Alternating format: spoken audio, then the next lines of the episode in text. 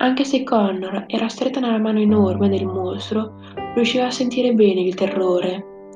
No, gridò Connor, no, ti prego.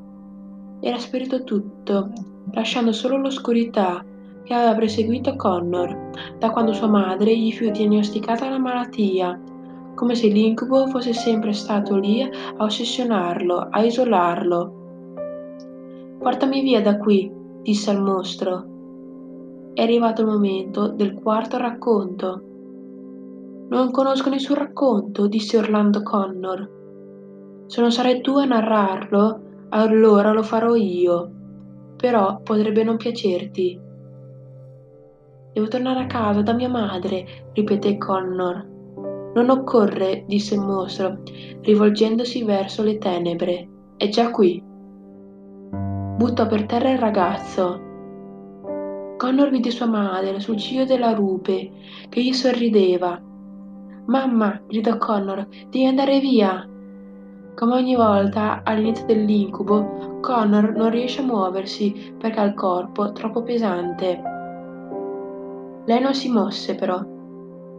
Sto bene, tesoro, non c'è nulla da temere, disse la madre.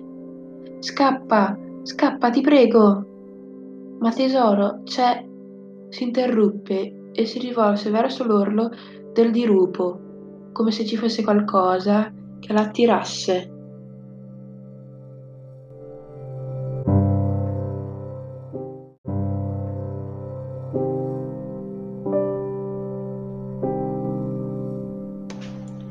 No, mormorò Connor.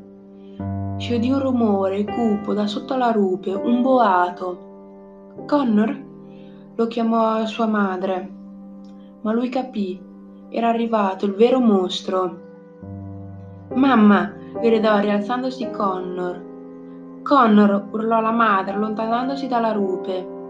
Il boato si faceva di volta in volta sempre più forte. Sapeva che non sarebbe arrivato in tempo. Una nube d'oscurità sollevò due enormi artigli sopra la madre. Gli artigli gli piombarono sopra trascinandola oltre il bordo.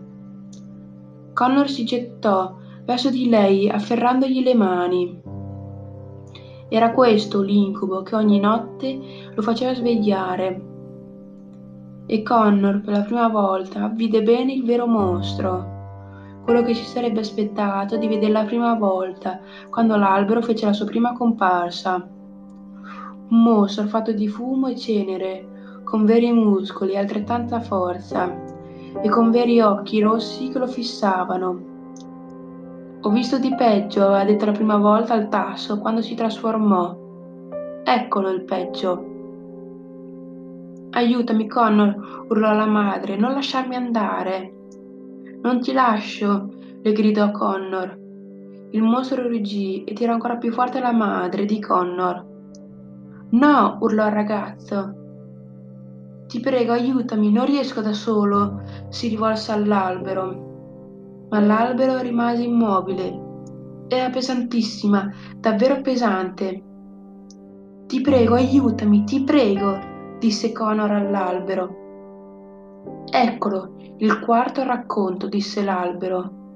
Chiudi il becco, sbraitò Connor. Ecco la verità, Connor O'Malley. Ora mai più, devi dirla, la verità. No, disse Connor. Devi, disse l'albero. No, urlò ancora una volta e sua madre cadde.